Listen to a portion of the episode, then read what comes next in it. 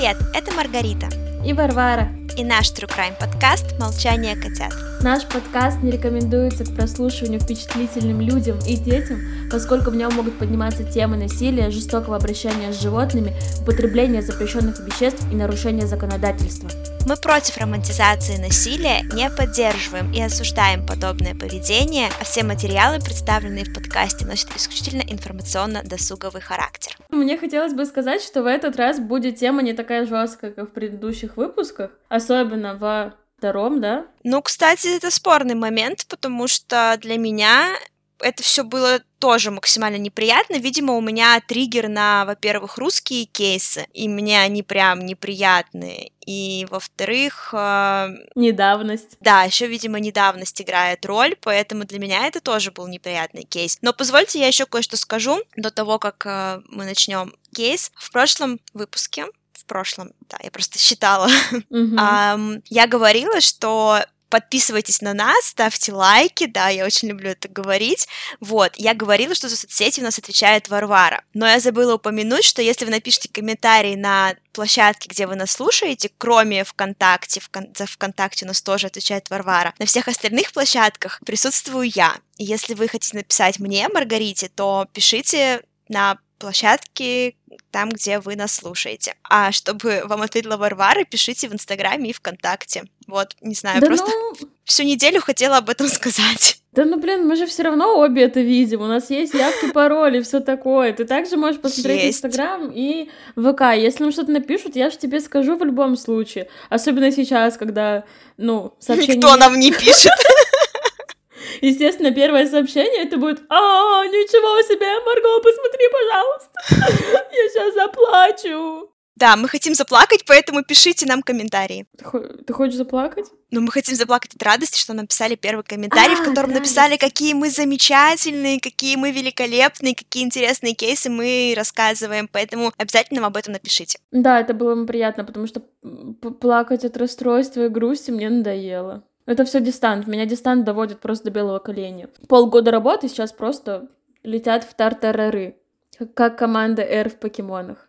Опять не тот референс. Все, все, мы начинаем. Я не могу с этой женщиной больше. Я снова ничего не поняла. Я даже, я даже объяснять не буду. Вот кому Кто хочется, понял, тот, напишите тот в комментариях покемончика. Да, давайте в комментариях покемончик. А ты, подожди, покемончик, ты имеешь в виду смайлика? Ты думаешь, есть смайлик покемончиков? Я, даже я его знаю. точно видела. Ну, что-нибудь желтенькое, хорошо. Если, если покемончиков нету, то что-нибудь желтенькое. Почему желтенькое? Ты думаешь, покемон только желтый из-за того, что там есть Пикачу? А как же Оникс? Он серый? Я знаю, я знаю только Пикачу. И давай признаем, что это самый известный покемон, поэтому пусть будет желтенький. Самый известный, но не самый клевый. Будем честны. Все, начинаем это э, кейс, давай. Начинаем. И для начала, кстати, мы опять чуть-чуть, чуть-чуть, чуть-чуть поговорим. Марго, ты же много знаешь про различные тоталитарные секты, деструктивные культы и так далее. Ты же много этого всего слышала? Мне пришлось об этом узнать при подготовке этого кейса. Ну ты, я стоп, я уверена, что у тебя есть хотя бы представление об этом. Ну правильно же. Вот, Ну, конечно. расскажи мне, расскажи мне, как, по-твоему, должен выглядеть глава тоталитарной секты? Я скажу, наверное, даже не на как бы не то, как я это вижу, а то, как я собрала образ такого из Мгм. тех э, сект, ну, которые я встречала не, в- не вживую, изучала. Смотри, даже, ну, мы понимаем, что глава тоталитарной секты, секты должен быть таким, чтобы его люди в какой-то момент начали слу- не только слушаться, но и поклоняться ему как божеству. Мгм. Он должен быть очень эксцентричным, харизматичным. Это должна быть такая сильная личность, за которым люди пойдут. При этом он не должен быть каким-то адекватным. Скорее наоборот, они всегда неадекваты, полнейшие. И поэтому за ними идут. Вот, как раз о таком неадеквате мы сегодня поговорим. Потому что адекватность тут улетела а, в те же тартарары, куда и улетела команда R. А, я развела руки. Я, я не знаю, о чем речь. Да. Снова. Давайте с вами а, посмотрим, как он сам себя описывает. Нам удалось найти его сайт, личный сайт, то есть, вероятнее всего, он сам же это и писал. Варвара, давай, что ты тут преуменьшаешь свои заслуги? В смысле, нам удалось, тебе удалось. Варвара практически подготовила этот выпуск, поэтому не преуменьшай свои заслуги. Поэтому это будет плохо. Я, я так не думаю. Как я понимаю, страница это была, естественно, удалена, а, но ее возможно выцепить. Так вот, сам себя он описывает так. Слушаем внимательно и составляем себе портрет Бога. Сейчас бы не, не, не прилетело за оскорбление чувств кого-нибудь. Ладно, начнем. Историк, философ, религовед, психолог, поэт, писатель, член Союза писателей России, художник, член Союза художников, композитор, певец, биолог, человек энциклопедических знаний. Это как я. Он был гениальным ребенком. Да, это как ты. Uh, в три года знал Шекспира наизусть и сочинил свои первые стихи, а в 12 лет имел первый разряд по шахматам, занимался преподавательской деятельностью. У него более 300 книг, и во много раз больше надиктовано, и еще не изданного материала, тысячи картин, сотни музыкальных произведений. Это талантливый художник, который пишет картины опущенной рукой, в кавычках. Рука сама выбирает нужный цвет карандаша и рисует то, что задано в названии картины. В символах закодирована информация о том, как называется картина. Это монография на астральном языке. Он обладает даром точного предвидения событий, знает, почему конкретное событие произошло и что нужно для того, чтобы ситуация изменилась и впредь не повторялась. Он имеет три природы. Бог на 82,5%. Это душа, дух человек на 2,5% и любовь на 15%. В одном из своих выступлений этот человек заявил, что «Я был Богом, который создал Христа. Восемь раз больше, чем Христос, я уже сделал». Вот, часть этого есть на его персональном сайте, то, что я сейчас вам продиктовала, а часть я нашла в различных других источниках. Ну как тебе картинка? Ну, конечно, ну, я-то знаю, как он выглядит, но если бы не знала, то тут я даже не приложим. могу... я даже не могу описать, ну, что, да, воображение нормального человека, поскольку я считаю себя нормальным человеком, а, рисует при таком описании. То есть, ну, великолепный человек, просто ну гений. да, это гений, естественно, естественно гений. А, мы сегодня с вами поговорим о человеке, которого зовут Андрей Юрьевич Попов. Он же Бог Кузя, он же Кузьма Алексеев, он же епископ Роман. Многоликий, многогранный и, естественно, гениальный мошенник. Да, мы сегодня с вами будем разговаривать не о убийствах, а о мошенничестве. Но на самом деле мне кажется, что здесь, в этой истории, пострадало так много людей, что ни в коем случае нельзя Нельзя недооценивать таких людей, таких мошенников, такие секты. Они разрушают жизнь, они разрушают семьи, они разрушают психику человека и все вокруг него. Вот. Мы сейчас его описали, ну, рассказали, как он описывает себя, вот, как же он выглядит? Мы, естественно, приложим фотографии, но чтобы сейчас у вас складывался образ, если вы будете смотреть документалки об этом человеке, или если вы посмотрите на фотографию, которую мы приложим, если вы э, поищете в гугле его фотографии, в общем, это человек плотного телосложения, очень странно выглядящий, с пузиком, человек, взгляд которого вы никогда не поймаете, потому что он называл себя слепцом, но я так понимаю, что он очень слабовидящий. А, его глаза практически на лице не проглядываются, длинные какие-то засаленные русые волосы, а, дутловатое лицо, как будто бы отекшее, какая-то майка на нем обычно человек, который разговаривает немножечко роботизированно. Если сейчас вдаваться в некоторые подробности э, психологии,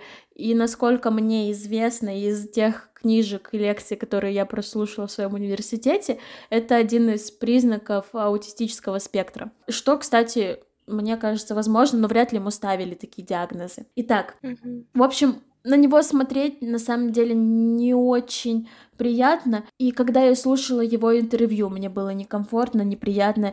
И честно, честно, я не понимаю, как можно идти за таким человеком. Правда, не понимаю. Но я думаю, что это человек гениальный. психолог, гениальный мошенник, гениальный манипулятор, который знает, в какие точки давить. А еще я думаю, что он сам верит во всю фигню, что он говорит, поэтому когда человек сам верит в то, что он говорит, другие люди ему верят. Я тоже думаю, что вот почему всем им главам, то есть э, тоталитарных э, или деструктивных э, сект, почему за ними идут, это потому, что они сами на сто процентов уверены, потому что, ну, иначе...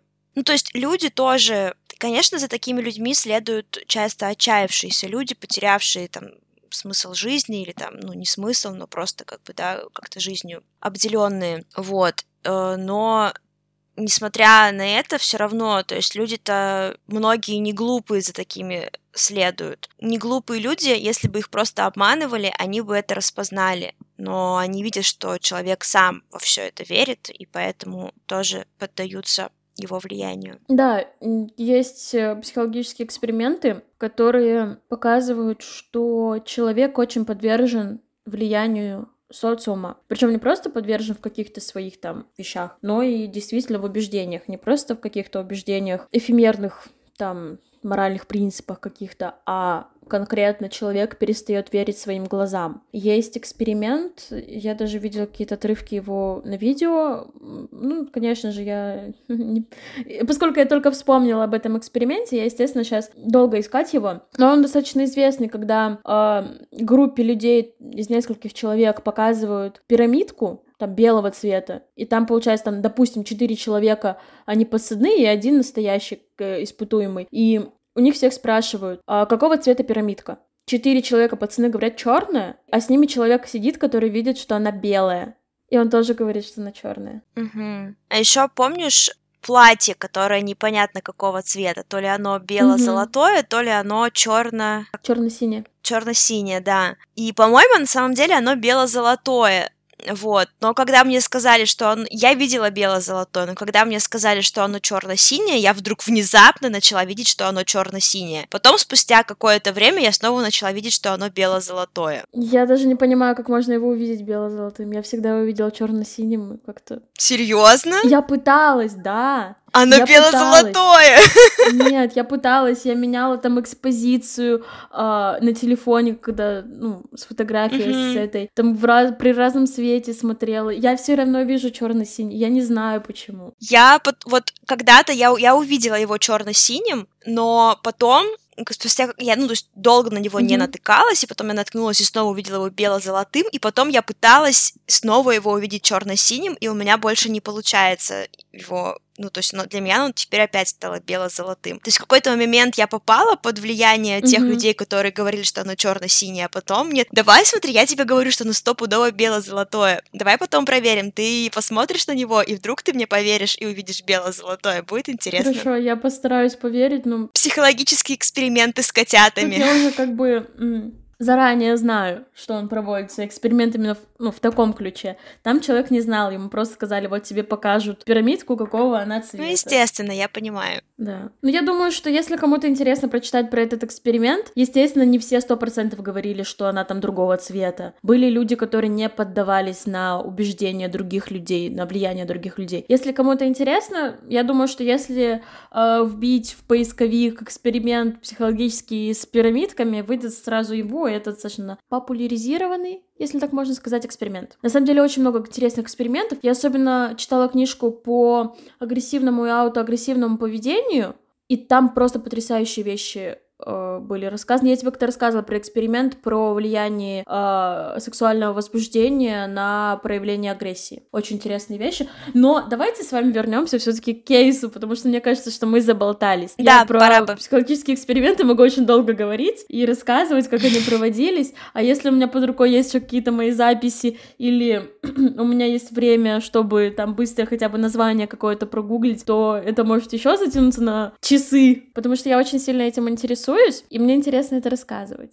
Вот. Поэтому я, наверное, пошла на психфак. Все, мы возвращаемся к нашему гениальному мошеннику. Мы описали его как не очень приятного человека. Причем я сейчас говорю не про красоту, потому что, естественно, мы все понимаем, что красота это дело субъективное. Каждый из нас видит mm-hmm. красоту по-разному. У меня лично он вызывает ощущение брезгливости. Я с тобой согласна. Причем это для меня не очень свойственно, но вот тут на каком-то физическом даже уровне. Вот, ну, неприятно. Ну, кстати, я вот не знаю, хорошо это или плохо, я, в принципе, людей, ну, не оцениваю по красоте, не оцениваю там по, не знаю, цене их одежды или что-то в этом роде, я оцениваю людей исключительно по опрятности. То есть, если человек опрятен, то мне, ну, я вот. Хочу узнать его дальше. Если человек не опрятен, то мне не очень хочется с ним продолжать общение. И этот э, человек, он максимально неопрятен. Угу. Вот. Это мы сейчас говорим еще к тому, что э, ни в коем случае мы не имеем в виду, что мы говорим, что он неприятен из-за его, например, недуга, что он слабовидящий. Нет, конечно, Абсолютно нет. точно нет. Люди с ОВЗ есть, их много. Я, если честно, достаточно часто встречаюсь с такими людьми в процессе своей работы. Но в этом случае его зрение и то, как он смотрит, например, и как он видит, оно абсолютно не оно влияет на ощущение от него, влияет именно вот это, как Марго сказала, неопрятность. Ну и, возможно, потому что у нас есть какое-то... Да, у него грязная голова на кадрах, которые мы видели, да, у него то есть всегда грязная голова, у него всегда грязная майка-алкоголичка, какие-то растянутые треники, вот, вот это отталкивает, вот. У меня еще есть личный мой Триггер — это грязные ногти. Я не видела его ногти, но почему-то я уверена, что они обязательно окажутся грязными. Быть можно отдельным человеком и думать о красе ногтей. Ну, в общем, мы имеем в виду, что мы не лукисты, но но этот человек вызывает... Мне кажется, мы очень много говорим про его внешность. Ну, слишком много. Все, да, заканчиваем всё. это. Мы вообще слишком, да, да, все, давай. это, все. Итак, про самого Попова известно достаточно мало. Обычно сообщается, что он в 1977 году родился, что он слабовидящий, хотя он говорит, объявляет себя полностью слепым. Также известно, что он родился в Долгопрудном. В детстве мечтал о зверинце, у него был попугай, которого звали Кузя, хм. и краб. А родители у него были... С родителями у него были отношения сложными, отца у него не было, а мать жестко наказывала мальчика. Она стремилась таким образом закалить его дух и сделать из него мужчину. Тут видно мое отношение к гендерным стереотипам. Угу. Так, а, в общем, мальчика воспитывала бабушка, и в документалках можно ее увидеть.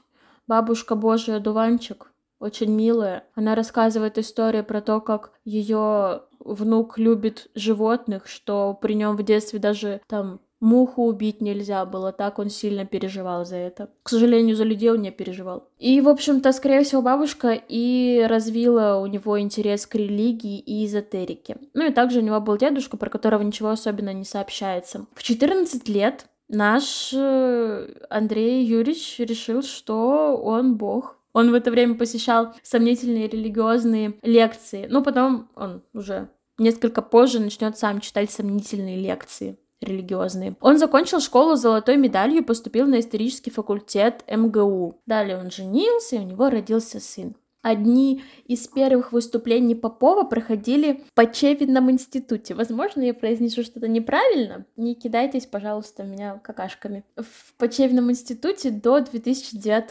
года. Лекции его были платные, но суммы он пока брал чисто символические. Вот. А его высказывания в качестве владыки романа, коим он себя тогда называл, содержали элементы теории переселения душ и другие положения, оцениваемые рядом авторов как э, неправославные. Вот сам Кузя выдавал себя за епископа Романа и проводил службы в самодельном храме в частном доме в Лобне. Вот, так его секта и была известна под названием секта Владыки Романа. И свою миссию он видел в том, чтобы, это цитат, «освободить землю от гнили, от гнили в человеческом обличии» и так далее.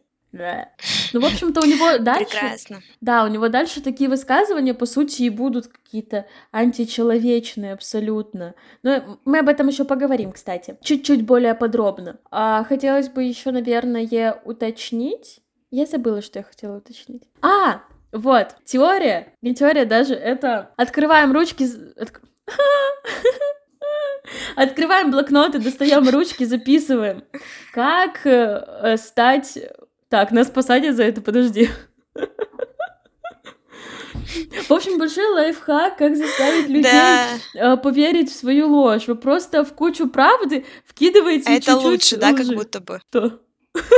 Что я учу, учу людей врать. Лайф, то есть лайфхак, типа, это за лайфхак нас не, не посадят, за записываем э, в блокнотике нас посадят, а за лайфхак не посадят, да? Нет, я просто дальше, дальше в моей голове была такая формулировка, которая, за которую она могла прилететь. Ну, мне так кажется. Так что, я могу продолжить? Угу. Итак, что хочу сказать я. Поскольку подкаст у нас, как вы уже знаете, немного просветительский, я предлагаю нам сейчас немножечко опять в очередной раз отвлечься от темы Кузи и разобраться, что такое тоталитарная секта и чем она отличается от, например, деструктивного культа. Подожди секунду. Смотри. Что? Я предлагаю придумать название этой рубрики. У меня есть э, некоторые, ну, наметки. Давай. Как тебе название подручный? Это где-то уже было. Где-то было. Хорошо. А вы знакомы с Гермионой? Вот это мне нравится. Вот, давай, вы знакомы с Гермионой? Да, наша рубрика. Итак, начнем с того. Ой, мне прям нравится название, прям яшет. Ну что, начинаем нашу рубрику. А вы знакомы с Гермионой? Начнем с того, что само по себе слово секта имеет нейтральное значение. Секта — это понятие, которое используется для обозначения религиозной, политической, философской или иной группы, отделившейся от основного направления и противостоящей ему, или, или указание на организованную традицию, имеющую своего основателя и особое учение. Ну, ты тут говоришь, что секта — это термин такой э, с нейтральным значением, но да, это термин с нейтральным значением, но коннотация этого слова все равно отрицательная. Спасибо, я про это скажу чуть дальше. Итак, первые секты зародились в Древнем Риме и Древней Греции, и тогда это не считалось чем-то плохим. Это, ну, то есть даже считалось как за развитие основной религии. В России это слово вошло в употребление в XIX веке сразу с отрицательной коннотацией. Прикинь, я прям вот так и сказала, прям вот, вот теми же словами, да? Вот, поэтому для нашей страны привычно считать, что все э, секты, безусловно, вредны, а, но это на самом деле скорее языковая традиция, неж, нежели исследование терминологии. Что же на самом деле считается опасной организацией? Это тоталитарная секта, которая и является секта бога Кузи. А этот тип секты отличается тем, что их деятельность представляет опасность для общества и государства, а также для жизни и здоровья граждан. Для тоталитарных сект характерны авторитарные методы управления, ограничения прав человека для членов организации, в том числе в личной жизни и финансовой сфере. Обычно воздействие на последовательные осуществляется с помощью психологического и физического насилия. Тоталитарные тенденции и в вероучениях и практиках сект делают большинство из них опасными для общества, поэтому многие секты подвергаются, многие подобные секты подвергаются репрессиям со стороны государства и господствующей в данной стране церкви. Тоталитарные секты могут легко трансформироваться в деструктивные секты а, или культы. Это как бы следующая стадия развития в самом плохом смысле. А, ведь деструктивными они становятся, если члены секты перестают быть потенциально опасными для общества и начинают причинять реальный вред окружающим. Например, совершают убийство или самоубийство под влиянием глав организации. Вот такие дела. А теперь мы наконец-то вернемся к нашему кейсу. Гермиона ушла, все. Гермиона покинула чат. Трансгрессировала. Итак, СМИ обратили внимание общественности на секту в 2013 году в связи с ее участием в православных выставках. Участники секты принимали пожертвования, продавали некачественные товары религиозного значения чтобы вот тут, наверное, вы поняли, это типа всяких свечек, маленьких иконок, всяких, знаете, бывают украшения с э, какими-то христианскими надписями, вот что-то подобное, а, выдавая себя за представителей разных провинциальных церквей. То есть на одной выставке могло быть сразу э, сколько угодно представителей секты бога Кузи, они просто говорили, что они из разных мест, ну то есть разных удаленных мест, и никто не мог там не знаю, позвонить, проверить. Вот, у них также были поддельные документы, якобы это подтверждающие, поэтому как бы все было ок. Я встречала информацию, что это скорее не поддельные а, документы, ну, может, еще когда-то поддельные были, а иногда они просто связывались с каким-нибудь маленьким приходом в селе, в деревне, там, в поселке городского типа, и говорили, а, ну, давайте вот мы постоим от вашего имени на этой э, выставке, ярмарке, соберем деньги для вашего прихода, и вам отправим часть. И получалось, что приход там получал какой-то очень маленький процент, типа 5% того, что они собирали, а сам Попов получал огромные суммы. Но я думаю, что дальше мы скажем, сколько у него нашли. Мгм. Да? Ну да, но я, кстати, этой информации не видела. Я именно видела про поддельные Ну, документы. то есть там такие соотношения, что э, в приход отправлялось тысяч пятьдесят-сорок, а сам Попов получал на полтора миллиона, вот так. А зарабатывали там огромные деньги, это была просто золотая жила, потому что, во-первых, этих э, православных выставок было очень много, попасть туда, очевидно, было очень легко, если можно было по несколько своих точек поставить, вот. Самим адептам платили мало, по-моему, кстати, я тоже, я писала эту информацию, но потом я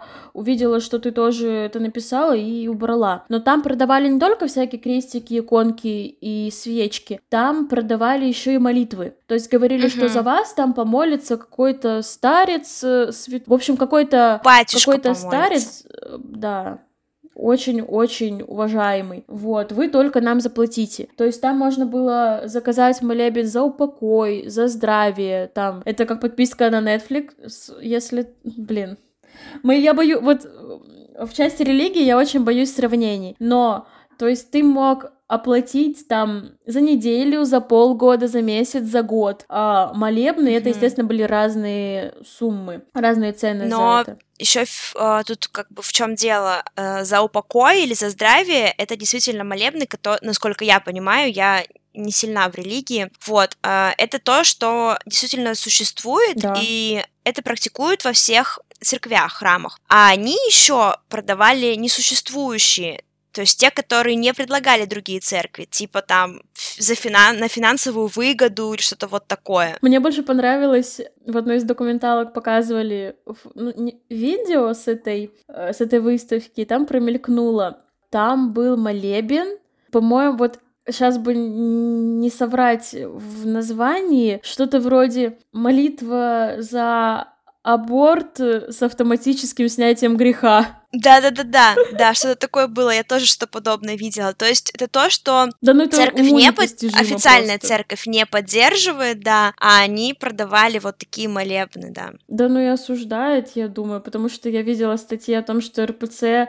а, строго-настрого говорила, что это мошенники, не верьте им, они осуждали их. И первый раз там этот бог Кузя первый засветился на каком-то форуме одного из батюшек, что про него начали писать, что он вот такие вещи делает и э, ужасные вещи рассказывает на своих лекциях. То есть, естественно, естественно, этот бог Кузя, он эскалировал, если сначала он говорил там какие-то маленькие такие вбросы лжи были про переселение душ, то потом я там расскажу, он очень многое говорил, и особенно, когда у него уже появилась вот эта вот секта, э, про которую мы, в общем-то, и рассказываем, там были ужасные ритуалы. Сейчас не думайте, что там были э, жертвоприношения э, младенцев при полной луне и э, резали каких-нибудь баранов. Нет, нет, естественно, нет. Я имею в виду в психологическом смысле, там были обряды, которые... Давай уже ближе к делу. Мы сегодня максимально отвлекаемся, мы прям это прогрессируем в наших отвлечениях, с каждым выпуском все хуже.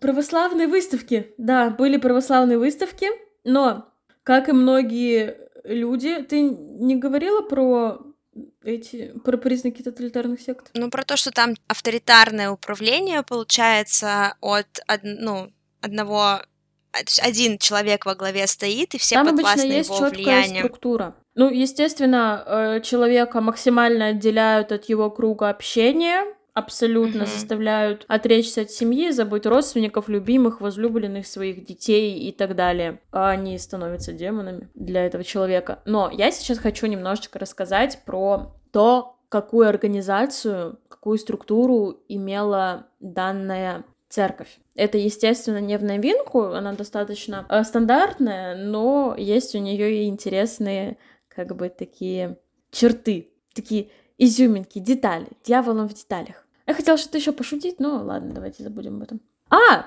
ну, берем блокнот и записываем. Итак, Попов разделил своих последователей на шесть кругов кругов категорий таких. Вот, первый круг занимали две жены Попова. По некоторым данным, их было четыре. По некоторым данным, это из слов одного из его последователей. что вот, там у него теперь четыре жены. Во втором круге находилась главная его помощница. Третий круг — это особо приближенные последователи, их называли воскресниками или апостолами. А, женщины из этого круга входили в гарем Кузи, а в четвертом кругу находились э, простые последователи, работающие на православных выставках. Их э, Попов называл субботники. Тут мы сказали немножечко про гарем.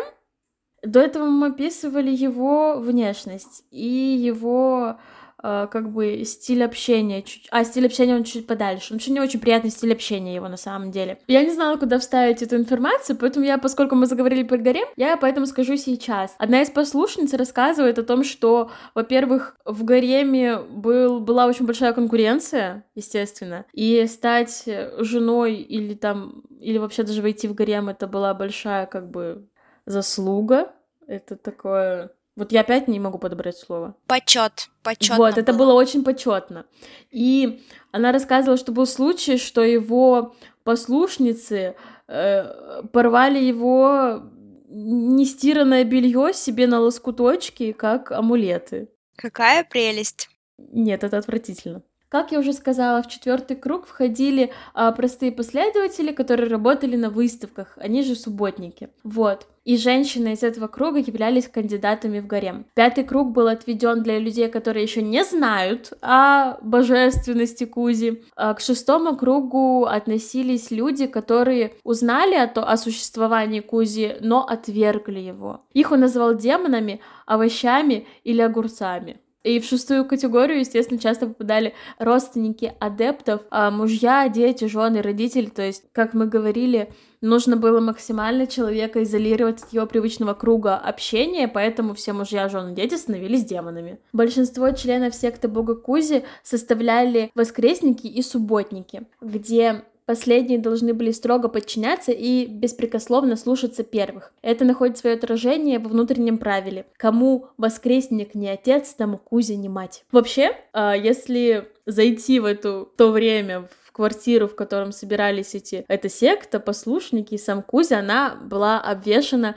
листками А4, на которых вот такие вот разные его высказывания и висели различные, различных направленностей. Прекрасно вообще. А, и вообще, это человек, который гораздо на сочинение афоризмов.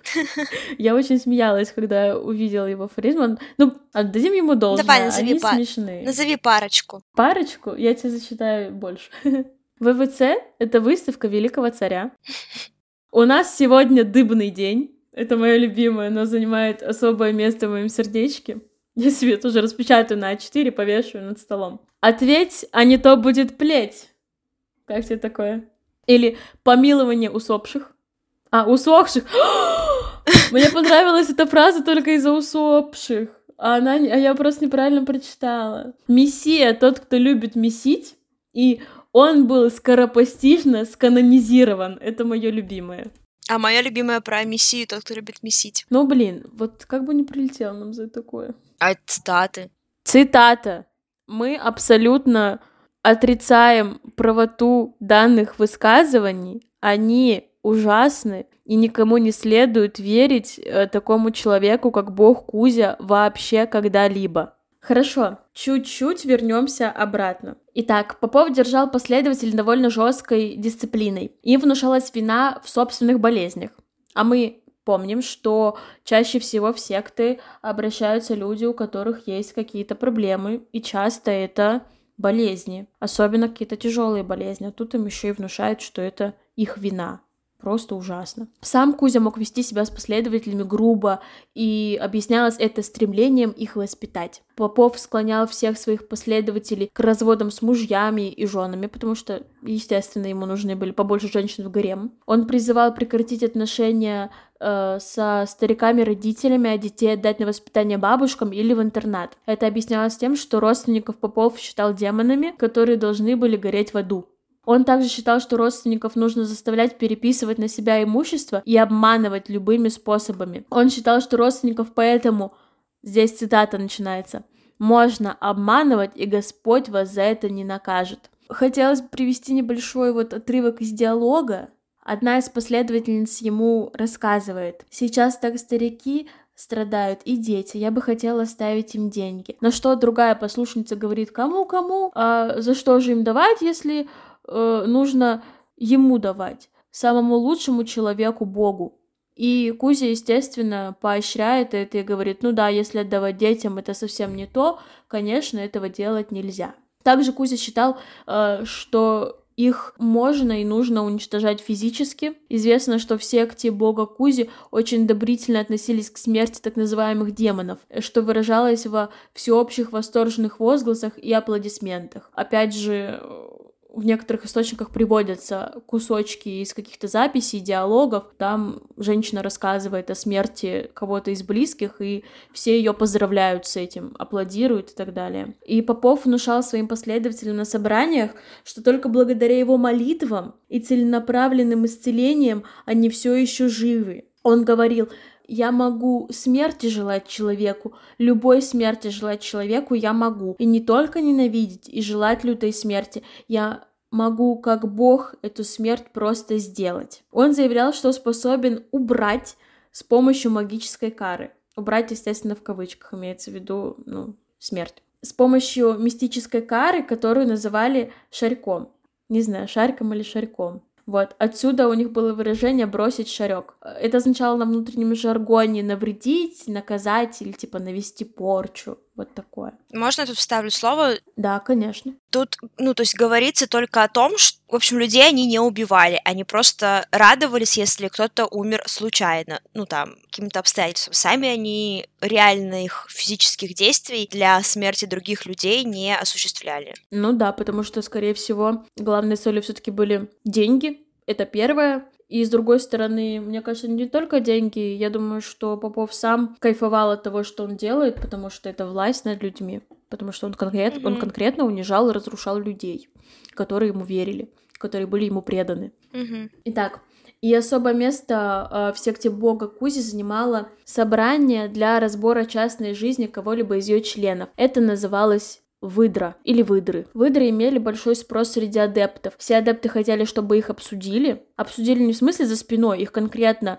сажали на стул, и другие адепты начинали у них, во-первых, выспрашивать различные вещи и обсуждали это. Вот, но это, это было не бесплатно, за это нужно было заплатить тысячу рублей. Кузя внушал своим последователям, что с помощью такого коллективного обсуждения происходит очищение. На выдрах тот, чья частная жизнь разбиралась, обязан был отвечать на любые вопросы, включая его личную, интимную, духовную, профессиональную жизнь, э, финансовое состояние и так далее, наличие движимого, недвижимого имущества. И особо пристальное внимание уделялось отношениям с возлюбленными, с мужьями, с женами, с детьми, с родителями, то есть близкими людьми, и как раз эти близкие люди во время этих выдр человека настраивали против его близких людей и изолировали от них. Последователь Кузи обязан был рассказать о причинах, по которым между ним или его супругой или супругом могут возникать ссоры. И подытоживая, Кузи всегда делал один и тот же вывод. Цитирую. «Ты же видишь, что он... вы совершенно чужие люди. Как ты с ним живешь?» Во время проведения выдор Попов всячески матерился и запугивал людей, называл дураками, тварями, э, приказывал сидеть, э, говорил, что он никому не верит, что он всех насквозь видит, рабами называл, проститутками мужского и женского пола, опять же, это такая как бы цитата, вот, и приказывал им делать так, как он хочет, так, как он скажет. Говорил, что все будете у меня плясать под мою дудку, так сказать. И так описывает э, все это одна из бывших адептов данной секты. Цитата. Попов придумывал так называемые выдры. Это встречи, когда мы должны были друг друга обсуждать. Представьте, в ее квартиру вечером набиваются люди. Многие приходят, отстояв весь день на ярмарке или с работы, голодные, уставшие. А Попова все жалели и несли ему всякие сладости, вкусности. Он сидит отдельно, вкушает. Сначала скажет приветственное слово, потом люди друг друга начинают обсуждать. У этого какие-то там такие помыслы, не такие помыслы, этот не так сказал, этот не то сделал идет накручивание, все обсуждения ни к чему не приводят, естественно, хотя Попов говорил, что это помогает всем очищаться. И в конце концов доходит до какого-то психоза. Кого-то трясет, кто-то рыдает, и в этот момент Попов все это останавливал и говорил заключительное слово. Это был 25-й кадр. В пустую башку человека пастырь вбивал все, что ему заблагорассудится. Ну, люди были изнурены физически и морально, э, на этих выдохах доводили еще сильнее, потом, естественно, как раз появляется вот эта пустая, баш... пустая башка, в которую можно действительно вбить все, что нужно. Это уже кусочек моих мыслей. В секте бога Кузи имело место избиение адептов до черных кровоподтеков плетью и ремнем по спине до 300 ударов и по лицу до 100 ударов. Одна из потерпевших получила более 150 ударов палкой по голове и телу. В общей сложности различными предметами. Кожаный ремень, палка, плетка, резиновый шлепанец. Могло наноситься от 100 до Внимание, 1200 ударов. Это огромное количество. Избиения проводились за общение с посторонними, принятие лекарств и звонки родственникам. В феврале 2013 года были избиты целых 22 человека. В том же феврале 2013 года во время троекратного коллективного избиения плетью члена секты Виктора Кузя похвалил его за то, что тот не издал ни одного звука. А в ответ на извинения адепта за то, что ему сейчас немножко дурно станет, Пов заявил, что ты не виноват, что у тебя тело не выдерживает, и ты как раз хорошо терпел. Я устал, я не позволю этого больше тут. Все слышали, Да. Что да? Два. Отвечай вот ты, дура. Без Недорезанная. Без аргументов я больше ничего не буду говорить, только аргументы. Что? Морду дам! Только... Что стоишь, колбаса жирная? Голос! Что да? Что да? Дура, не буду больше. Встать! И говори нормально! Объясняй, объясняй, ты ни хрена не понимаешь. Ну ты дождалась. Угу. Ты достал уже. Класс, вот, видно. Вот, это нормально. Ты достал уже, севка. Крути. Смотри, как она морду поднимает. Не поднимай свою волчью морду, опусти ее. Опусти. Да хоть сдохни. А, наверное, стоит еще сказать, что избивал их не только бог Кузя, а, наверное, особое удовольствие у него э, вызывало, когда он стравливал между собой адептов своих, и когда его адепты избивали и наказывали других адептов. Он себя, видимо, он ощущал, видимо, эту власть. Ну, тоже такое -то типичное поведение для психопата, который имеет власть над людьми. Да, ну причем, как и мы не знаем, психопат он или нет, и не знаем ничего про подобные диагнозы, которые ему ставились. Я лично такой информации не встречала, но... Да, вообще не было Когда на него смотришь, это очень... Ну, да, у него там есть немножко роботизированная такая речь, но он говорит так. Да, вы же видите, что я не сумасшедший. Какой я сумасшедший? Чертиков здесь не вижу, бабочек не ловлю. Все со мной нормально. Вот, но речь, она такая роботизированная немножечко.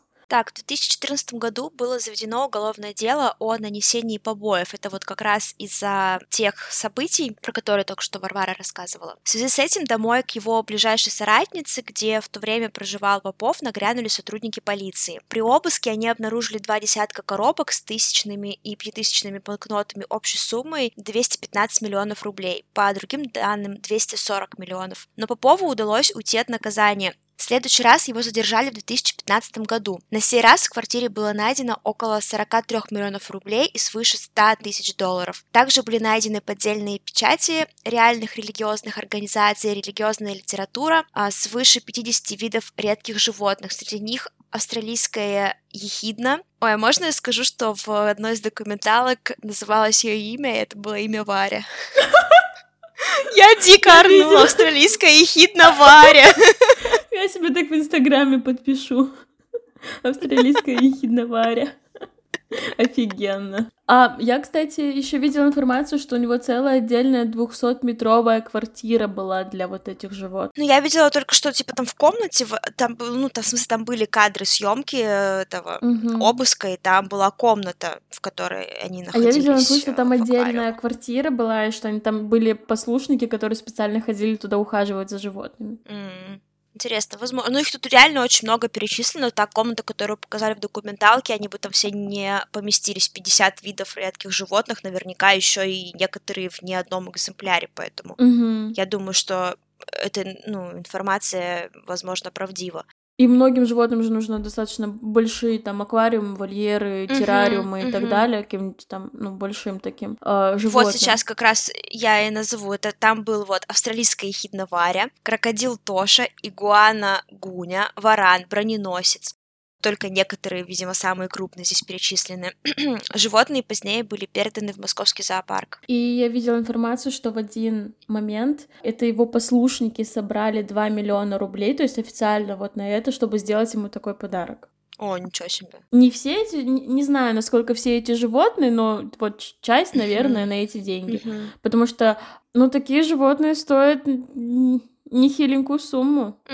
Если там кошки типа каракалов стоят по полмиллиона или саван. Саваны, по-моему, по полмиллиона стоят. Ну и так, э, дальше были также найдены фото и видеоматериалы, которые правоохранительные органы отнесли к разряду детской порнографии. Самого Андрея Попова и его главных последовательниц снова задержали. Во время задержания он отнекивался, говорил, что он никакой не бог Кузя, а просто на него похож. Но следователи прекрасно знали, с кем они имеют дело. На этот раз их поместили в СИЗО, где они дождались вынесения приговора. А в 2018 году Попова приговорили к пяти годам лишения свободы, но уже в 2019 он вышел на свободу, так как было учтено время, которое он провел в СИЗО. Когда Попов и его последовательницы уже находились под следствием, в суд обратился человек, утверждавший, что деньги, которые изъяли при обыске квартиры, на самом деле принадлежат ему э, лично, и он их передал хозяйке квартиры на хранение. Он подготовил документы, подтверждающие это то есть там были какие-то расписки,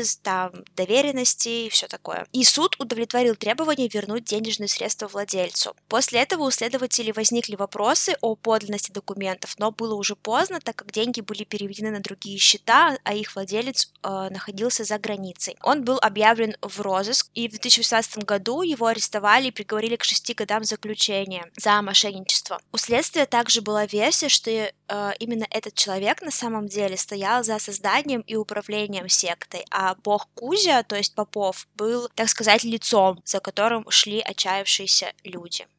Вот такая вот информация. С одной стороны, кажется, что кейс по ощущению по атмосфере несколько легче, чем наши более ранние кейсы. Более ранние три кейса.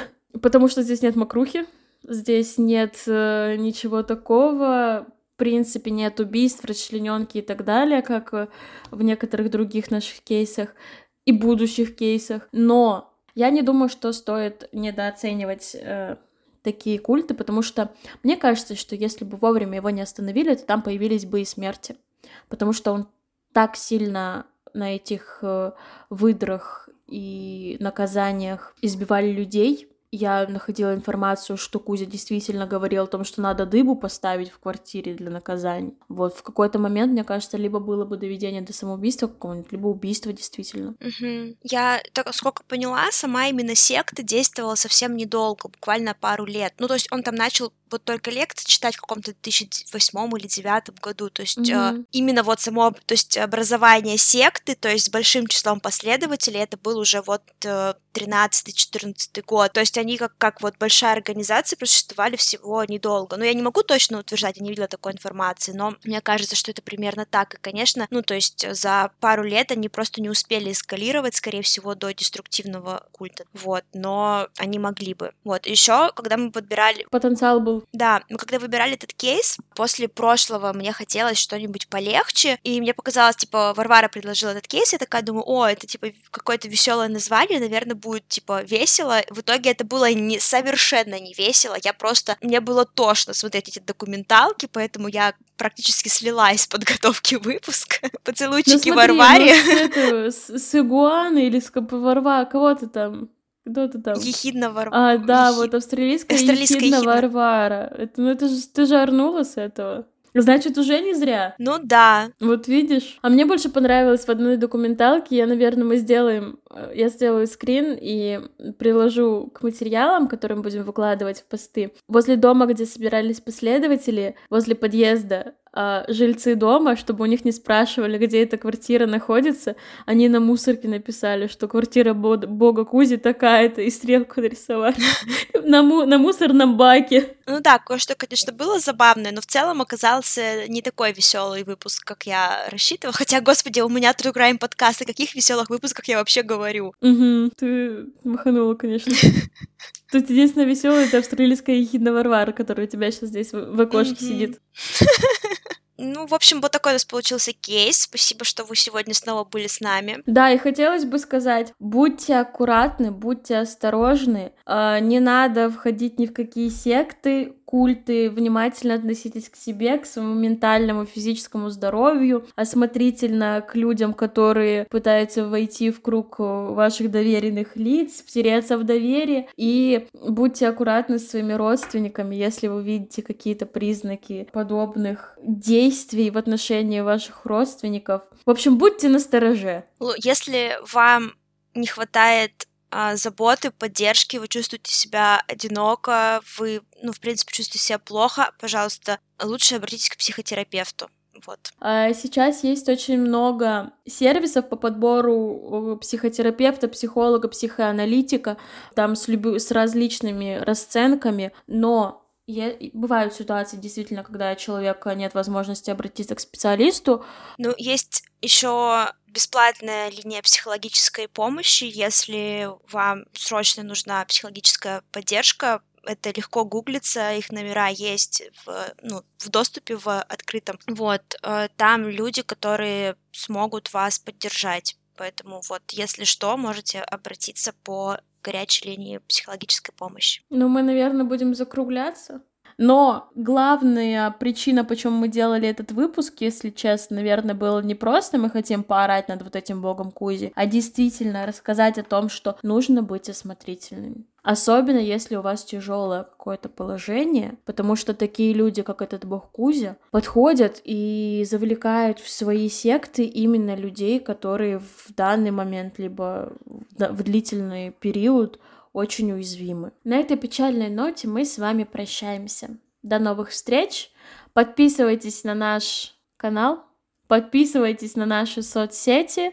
Мы есть практически на всех площадках. В прошлый раз мы забыли э, рассказать, о чем будет наш следующий выпуск. Я хотела даже вставить на монтаже, но потом я решила, что мы там так хорошо лаконично попрощались, что и ладно. Но вообще мне уже прилетел отзыв, что мне лично, что людям нравится, что мы делаем затравочку на следующий выпуск, поэтому сделаем это нашей фишечкой. Поскольку следующую тему выбирала я, я и расскажу, что в следующий раз мы переместимся в Европу, достаточно теплую страну, но выпуск будет не веселый, потому что у нас True Crime подкаст, разумеется. Я еще не знаю точно не информацию по этому выпуску. Подскажи, пожалуйста, он будет теплый, потому что там будут кого-то жечь? Нет. Нет? Дело будет связано с э, похищением. Ну все, ты все рассказала, в принципе. Поэтому, если вам нравятся истории про похищение... И, кстати, это дело не раскрыто. Если вам нравятся нераскрытые дела, если вам нравится похищение, если вам нравится европейский колорит, то, пожалуйста, через две недели приходите на подкаст-площадку, где вы нас слушаете, и вы услышите следующий выпуск.